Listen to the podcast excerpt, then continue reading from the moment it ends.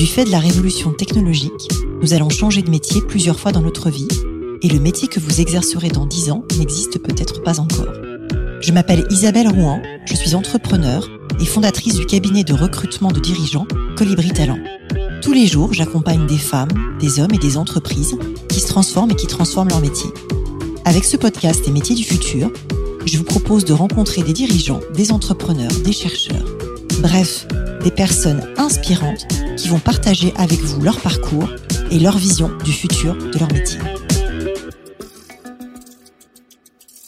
Bonjour à toutes et tous et bienvenue dans le podcast Les métiers du futur. Aujourd'hui, je reçois Laurent Broca. Alors Laurent, tu as fait toute ta carrière dans le monde des agences médias. On se connaît d'ailleurs depuis assez longtemps puisque nous avons été tous les deux collègues plusieurs années chez Avas Media. Tu es aujourd'hui CEO d'Avas Media France depuis 4 ans et l'épisode est consacré au futur des agences médias. Bonjour Laurent. Bonjour Isabelle. Bah, ça me fait très plaisir que tu aies euh, accepté mon invitation. Je suis ravie de te recevoir au micro du podcast. Et pour commencer, j'aimerais comprendre pourquoi tu as choisi ce secteur pour y euh, effectuer toute ta carrière. Euh, je dirais que j'ai choisi le secteur de la publicité parce que la publicité m'intéressait. J'avais pas du tout la vision de tous les métiers qui pouvaient exister au sein de la publicité. J'étais plutôt intéressé par les métiers créatifs au départ. En tout cas, je voyais que ça du secteur de la publicité. Et puis en entrant dans les entreprises, je me suis rendu compte qu'il y avait tout un tas de métiers que j'ignorais, dont les métiers du média. Et c'est là que je suis tombé dans la marmite du média et que je me suis passionné pour ça. C'est chouette, c'est une belle entrée en matière. Donc du coup, il y a une part de hasard et de découverte. Alors Laurent, toi et moi, on connaît bien ce métier-là parce qu'effectivement, on l'a pratiqué pendant des années. Enfin, aujourd'hui, toi, tu as un métier de dirigeant et moi, j'ai un métier de recruteuse. Mais est-ce que pour nos auditrices et auditeurs, tu peux décrire en fait ce que fait concrètement une agence média, dans ce qu'elle achète, qu'est-ce qu'elle vend, qu'est-ce qu'elle produit pour ses clients? C'est quoi le métier d'Avas Média? Alors, il y a plusieurs euh, dimensions dans la réponse qu'on peut apporter à cette question-là. D'abord, c'est vrai que quand on explique euh, ce qu'on fait à des gens qui connaissent pas du tout euh, ces métiers et qu'on dit on travaille dans la publicité ou dans les médias, ils imaginent qu'on fait de la création publicitaire.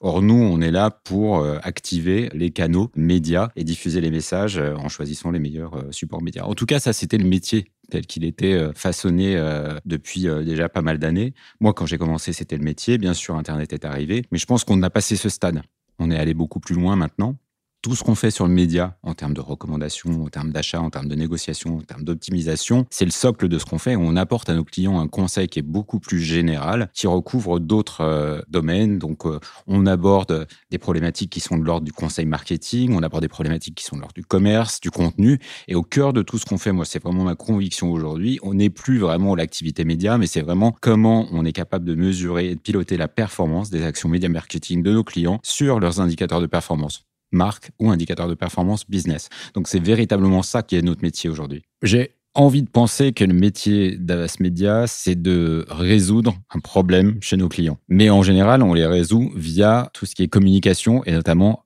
achat média, conseil, achat, optimisation du média. Je dirais pendant des années, on a été suivi sur ces items-là, sachant que de plus en plus, le débat se déplace sur euh, quel est l'impact de nos actions de communication naturellement. Et puis, heureusement, nos métiers sont considérablement enrichis sur les dix dernières années avec euh, différentes dimensions qui sont effectivement euh, des dimensions de commerce, des dimensions de contenu, des dimensions de conseil marketing. Et ça, j'y crois beaucoup.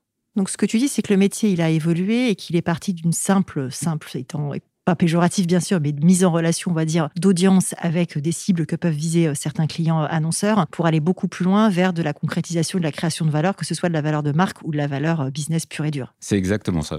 On se rend bien compte que les euh, comportements médias sont en train de changer. Il y a moins d'audience en radio, mais il y a de plus en plus de podcasts. Il y a des communautés qui se montent sur de plus en plus de serveurs, les Twitch, les TikTok, euh, les serveurs Discord, ce genre de choses. À partir de ces évolutions de comportement, j'imagine que ça change le métier, ça change les profils que vous, vous pouvez recruter ou intégrer à l'agence. C'est quoi le quotidien aujourd'hui de, de quelqu'un qui bosse dans une agence et c'est quoi les compétences clés que vous allez aller chercher pour proposer le meilleur aux clients?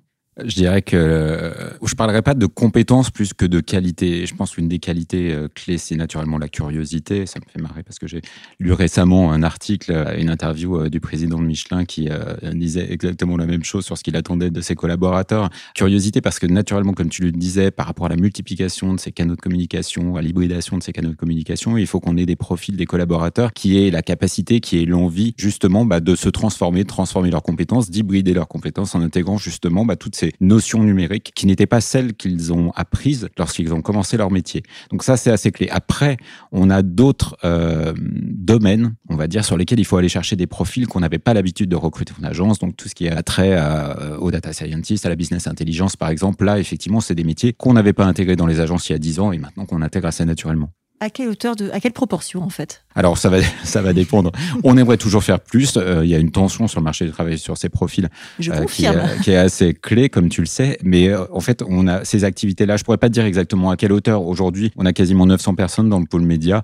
Donc en termes de pourcentage, ça serait peut-être pas hyper représentatif. En revanche, on a une accélération de recrutement de ces profils qui est assez significative au cours des 18 derniers mois. Et quand on voit le plan de développement sur les cinq prochaines années, oui, ça va être assez significatif. Et du coup, est-ce que tu peux parler de ce plan de développement sans dévoiler des secrets absolus, mais vers quoi tu veux emmener l'agence et qu'est-ce qui va changer en fait?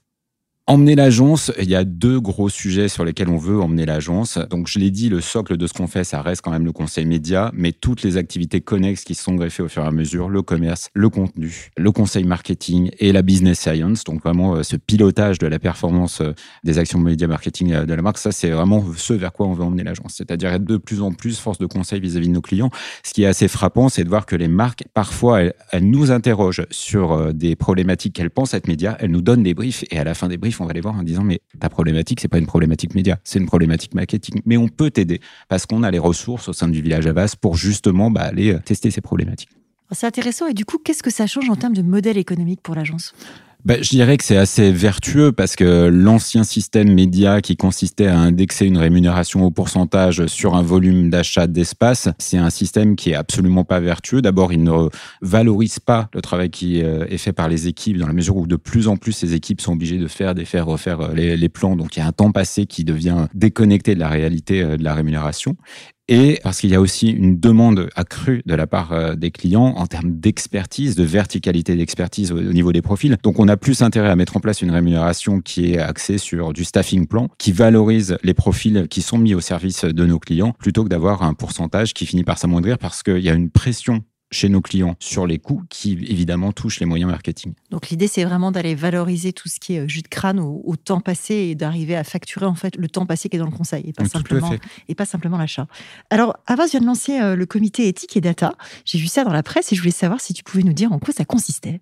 Alors, Avas, il y a un mot qui est très important chez Avas, qui est euh, le mot meaningful. Donc, tout ce qui a trait au sens et à la valeur. Depuis 13 euh, ans, on tire le fil d'une étude qui a été lancée, qui est les Meaningful Brands, qui sont les marques qui, justement, font plus que délivrer un service ou un produit de qualité, mais qui euh, ont un impact sociétal, social, environnemental. Qui ont du sens. Qui ont du sens, exactement. De là, on a tiré le fil sur tout ce qui était Meaningful Media, disant que les marques ne pouvaient plus se contenter juste d'investir des canaux médias sans se pencher sur les valeurs que ces canaux embrassaient pour voir si ces valeurs étaient en, écho avec euh, les valeurs de la marque.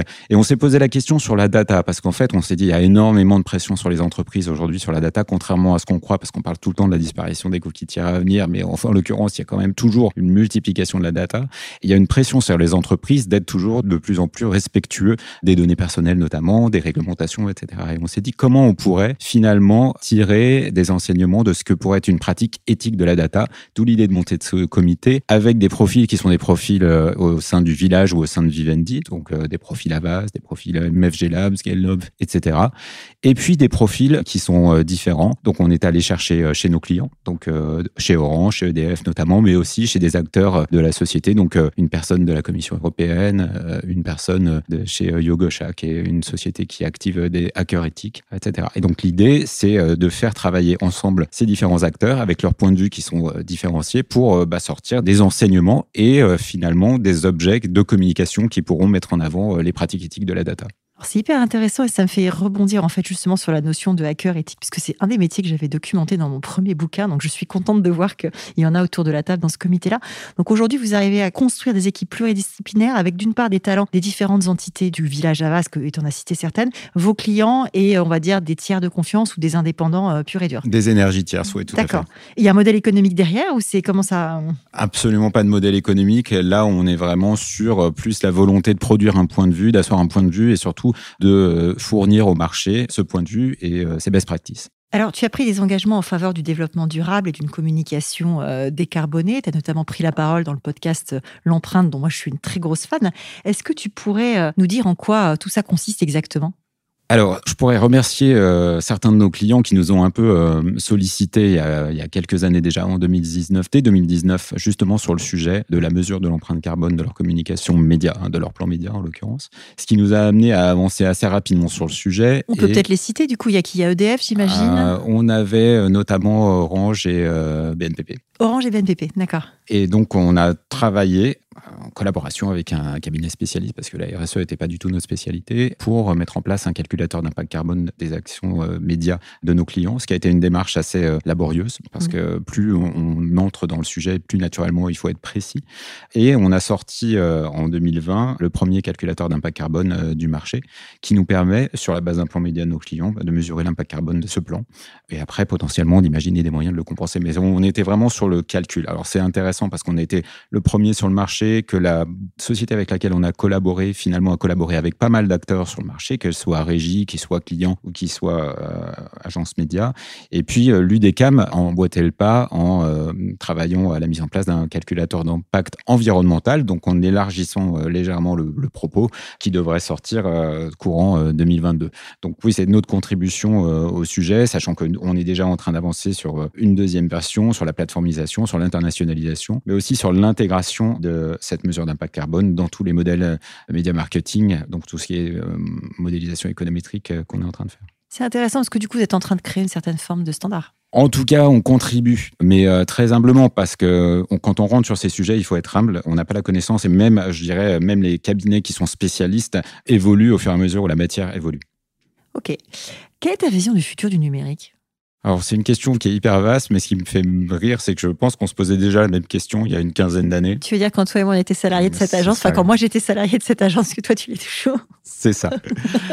euh, et euh, non, il y a une chose qui m'a marqué euh, tout à l'heure, mais complètement par hasard, je suis tombé sur un article qui relatait une initiative de Hyundai au CES 2022 et qui parlait de la vision de, de la mobilité dans le métaverse et donc euh, la métamobilité. En fait, ce que j'ai trouvé intéressant, c'est qu'il disait que finalement, l'espace, le temps, la distance vont se contracter jusqu'à devenir inutiles, et donc euh, ils vont transformer la mobilité au travers du métaverse. Et je me suis dit, ça, c'est intéressant parce que ça veut dire que pendant des années, on a travaillé à rendre numérique les expériences physiques et qu'en fait, de plus en plus, on est en train d'accélérer pour rendre physique les expériences numériques. Donc, il y a une sorte de collision dans le numérique que je trouve intéressant et finalement, le passage de plus en plus fluide de la vie physique à la vie numérique euh, est ce qui euh, guide, entre guillemets, l'évolution actuelle.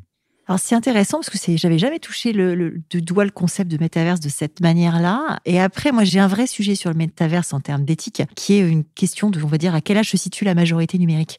Parce qu'en fait, je trouve ça génial ce concept de métaverse, mais ça pose un vrai défi quand on est dans l'éducation. On va dire, si on fait un métaverse pour les 5-12 ans, à un moment, on aura peut-être un sujet d'éducation. Donc, euh, en tout cas, voilà, moi, c'est ce que ça m'inspire. Je sais pas comment te faire rebondir là-dessus, mais, euh, je suis partagée, moi, perso, sur le métaverse, mais c'est vrai que se dire que les métiers du numérique vont évoluer en contractant euh, la distance c'est que l'un va vers l'autre et l'autre va vers l'un, c'est intéressant. Exactement. Sur la partie euh, âge, euh, je ne peux pas trop dire. Je, pense que c'est le, le, parent qui, qui parle. Comme je n'ai pas d'enfant, je ne peux pas vraiment répondre à cette C'est possible. Et puis tu as le droit de passer ton tour là-dessus, parce que je pense que c'est aussi des questions d'une part de régulation et d'autorégulation des plateformes et que ce n'est pas dans le cadre de ce podcast qu'on va pouvoir l'aborder.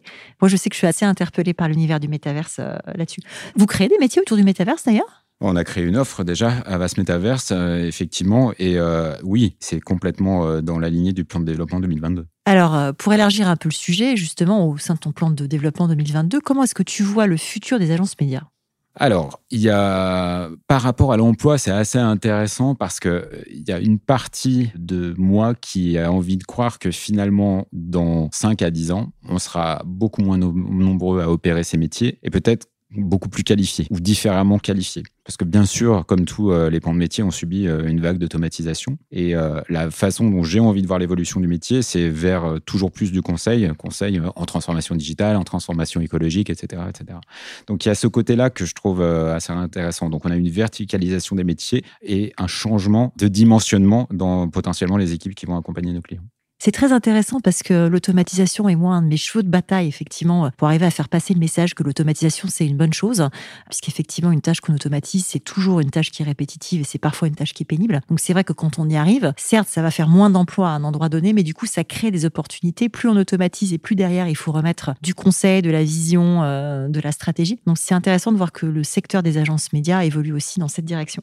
Je pense que pendant longtemps, on a été obsédé par la production et euh, d'une certaine façon euh, le, trading et la production, effectivement. Là, on est de plus en plus sur l'analyse et le conseil. Mm. Donc, c'est ce shift qu'on a prédit depuis des années, hein, mais qui est en train de s'accélérer. Et notamment, la crise Covid, avec euh, l'intense réactivité qu'elle a exigée de toutes les parties prenantes, donc bien sûr des marques, mais aussi des agences, fait qu'on a complètement changé de dimensionnement dans la façon d'accompagner les marques qui ne veulent plus ce qu'on a produit pendant des années, des rapports, des recommandations qui étaient trop longues, qui étaient inadaptées finalement à l'action immédiate.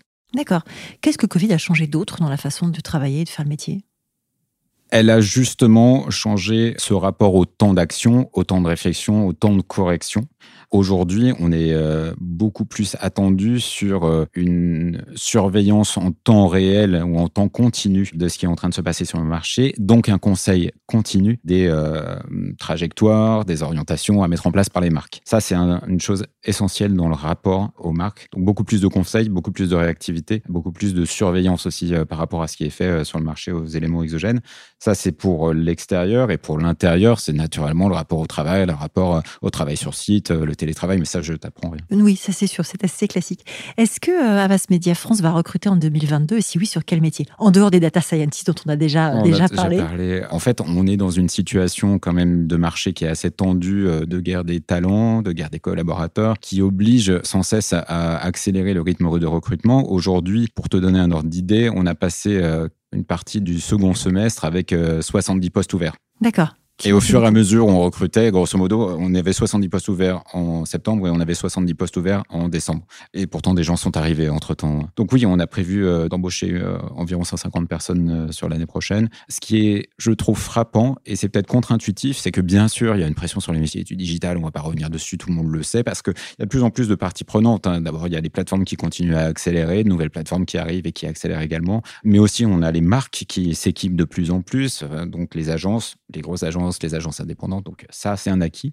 Ce que je trouve plus intéressant d'une certaine façon, c'est que les métiers qu'on pourrait qualifier de traditionnels sur le conseil et euh, le trading des médias historiques mmh. sont aussi des métiers qui subissent une forte pression en termes de talent parce que il faut des profils évolutifs parce qu'une partie euh, des profils finalement jette l'éponge et décide de changer de vie professionnelle. Et donc on se retrouve avec euh, une sorte de pénurie qui est en train de s'organiser sur des métiers tels que euh, trader audio, trader vidéo, trader OH, etc. C'est intéressant parce que ça veut dire aussi que tu as un sujet de capacité d'apprendre à apprendre pour avoir des profils toujours plus évolutifs qui vont pouvoir euh, suivre les évolutions de l'agence, des médias et des besoins des clients. Et comment je valorise ces métiers-là qui sont peut-être un peu moins attirants et attractifs aux yeux des euh, jeunes candidats par rapport à des métiers purs digitaux? Et justement, comment vous attirez les candidats? Vous avez fait un travail sur la marque euh, employeur. Qu'est-ce que tu as mis en place ou qu'est-ce que l'équipe a mis en place? Je t'ai pas vous voyez, mais parce que je pense que vous êtes un collectif. Qu'est-ce qui se fait là-dessus? Je pense qu'on peut faire beaucoup mieux que ce qu'on fait en termes de marque employeur. Je pense quand même que tout ce qui a été développé indirectement sur euh, ces deux dernières années, avec notamment Avas Impact Carbone, mais tout le travail qu'on a fait sur la RSE, la conférence Impact qu'on a menée, toutes ces initiatives-là ont eu une petite résonance, à toute proportion gardée naturellement, qui a permis d'infléchir d'une certaine façon la perception que les gens pouvaient avoir de l'extérieur euh, d'Avas. Alors ça reste encore modeste, il y a encore beaucoup de travail à faire. Et puis après, bah, c'est tout. Euh, il nous reste encore beaucoup de choses à faire sur ce travail de marque employeur, mais je pense que ce fondamental de la RSE, pas adressé uniquement au travers du prisme environnemental, mais aussi en travaillant les prismes sociaux et sociétaux, c'est. Euh, ouais, c'est intéressant. Et moi, je rebondirai aussi sur euh, tout le travail que vous avez fait autour du handicap, que moi je trouve remarquable. J'avais eu le privilège de venir ici faire une conférence euh, il y a quelques temps et on m'avait dit, Isabelle, il faudra juste parler doucement parce qu'il y a quelqu'un qui va venir signer ton discours en langue des signes. Et c'était bien la première fois que ça m'arrivait et j'avais trouvé que cette démarche-là, et je sais que c'est une démarche assez long terme qui tient à cœur à, à beaucoup de personnes au de l'agence, donc j'en profite pour la souligner parce que je pense que ça amène aussi quelque chose en termes d'échelle de valeur. Comment, d'après toi, est-ce que le numérique va faire évoluer les métiers et le travail? On a parlé bien sûr du télétravail, mais si on regarde ça un peu plus largement, on a parlé aussi d'automatisation. Est-ce qu'il y a d'autres choses que tu vois de l'impact du numérique sur les évolutions du travail en général? Alors, j'avoue que là-dessus, euh, j'ai échangé quand même un petit peu en interne avec certaines personnes que je jugeais plus qualifiées que moi pour répondre à cette question. Et ce que j'ai trouvé intéressant dans leur euh, réponse, c'est que oui, il y a l'automatisation, plus de rapidité, productivité, fiabilité, ça c'est super. Et en même temps, on m'a dit, mais attention, parce que finalement, le média digital, alors là je parle du média digital, hein, du numérique dans son aspect média, finalement il est euh, toujours assez lourd à gérer parce qu'il est non standardisé, non normé.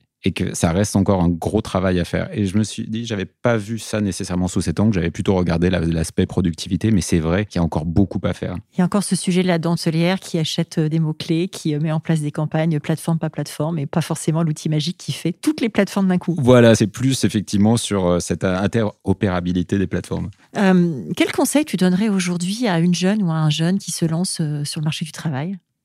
Avec mon expérience et mon œil, donc c'est forcément très subjectif, mais je crois qu'il faut avoir euh, fondamentalement l'envie et la curiosité l'appétit, euh, l'appétit d'apprendre, l'humilité de savoir qu'il faut apprendre. Donc c'est vraiment le conseil que je donnerais euh, à n'importe qui se lance sur le marché du travail. C'est-à-dire que à aucun moment dans les choix que j'ai faits, tout ce qui est rémunération, gratification, titre ne m'ont guidé. J'ai toujours été attiré par des projets, par des personnes, par des postes pour ce qu'ils avaient à m'apporter en termes d'apprentissage. Donc c'est plutôt de bien mettre l'équation et bien mettre le poids sur ce côté-là plutôt que le reste. C'est un joli message et euh, en complément, quel conseil tu donnerais à quelqu'un euh, qui cherche à se reconvertir? Je ne sais pas si vous en avez beaucoup des profils comme ça, mais quelqu'un qui se reconvertit à mi-carrière, quel conseil tu donnerais? C'est une question parfois que je me pose, même pour moi-même en projetant. tu veux qu'on coupe et qu'on fasse ça en antenne Non, non, non, non. mais je pense, alors c'est sans doute euh, assez facile à dire et beaucoup plus compliqué quand on se retrouve dans cette situation, mais je pense que toute action de reconversion est une opportunité assez unique pour justement aller vers ce qui euh, nous plaît le plus, nous motive le plus, nous anime le plus. Et donc, euh, je me suis souvent dit qu'il y avait un temps dans son parcours professionnel qui était fait pour ce qui devait être fait et un temps qui était fait pour ce qu'on voulait faire. Donc voilà, il faut faire ce qu'on veut faire. Donc du coup, c'est le sens et la finalité pour guider le choix de la reconversion en fait. J'espère que c'est ça. en tout cas, ça a été ça dans mon cas, donc je ne peux que partager le conseil. Alors j'aime bien terminer par des questions un peu plus personnelles. Et la première que j'ai envie de te poser, c'est euh, comment tu trouves ton équilibre entre euh, vie pro et vie perso? Alors je le trouve parce que j'ai la chance de pouvoir me mettre au vert euh, les week-ends et donc euh, d'avoir cette capacité à tirer le rideau assez facilement à partir du moment où euh, je quitte le travail le vendredi et jusqu'au moment où je reviens le lundi. Donc tu coupes vraiment? Donc je coupe vraiment, c'est parfois très embarrassant parce que je commence assez tôt le lundi et que si je fais pas un petit travail de concentration sur le trajet qui m'amène au bureau, je peux être assez loin de, des conversations. C'est une belle recette. Moi je sais que j'arrive pas du tout à couper, donc je suis très admirative que tu arrives à faire ce type de break-là Du sport, du jardinage, des choses comme ça, des activités de plein air. Est-ce que tu pourrais me décrire ta journée type? Je pense que ce qui est intéressant dans le métier qu'on fait, c'est que justement, il n'y a pas de journée type. Donc, bien sûr, on voit des clients, bien sûr, on voit des partenaires médias, bien sûr, on voit des partenaires tech, euh, bien sûr, on fait des réunions avec les collaborateurs, mais il n'y a pas d'ennui possible, à moins d'être vraiment difficile. C'est vrai que c'est un métier qui marche à la variété c'est ça qui est intéressant. Qu'est-ce qui te fait lever le matin? L'envie de vie d'une manière générale, qu'elle soit pro ou personnelle. Et qu'est-ce qui te tient éveillé la nuit? J'ai la chance d'avoir un très bon sommeil. Lucky Quel est ton prochain projet? Le prochain projet, il y en a plusieurs, mais en tout cas, en termes euh, professionnels, on est sur une année où euh, j'aimerais, on va dire, euh, achever euh, l'entreprise de transformation euh, que j'estime avoir entamée il y a quatre ans avec une roadmap qui est très clairement identifiée et avec certains challenges devant. Mais voilà, c'est mon prochain projet. Est-ce que tu as un livre, un podcast, un média à conseiller à tous ceux qui s'intéressent au futur du travail? Le tien, bien sûr. Le mien, bien sûr, c'est gentil. Et si nos auditeurs veulent te contacter, quel est le meilleur moyen? LinkedIn, le mail, Twitter? un peu, euh, ouais, LinkedIn, on va dire, assez facilement, mais euh, Twitter aussi. je suis un peu multiplateforme là aussi. Merci beaucoup, Laurent, pour ton temps et, et cet échange. Merci, Isabelle. Merci d'avoir écouté cet épisode des métiers du futur jusqu'au bout. Si vous avez aimé cette discussion, je vous encourage à noter le podcast sur vos différentes plateformes d'écoute et à le commenter, en particulier sur Apple Podcast. Cela nous aide grandement à progresser en termes d'audience. N'hésitez pas à me faire part de vos commentaires ou à me suggérer de nouveaux invités en me contactant par mail ou via LinkedIn. Prenez soin de vous et à très bientôt.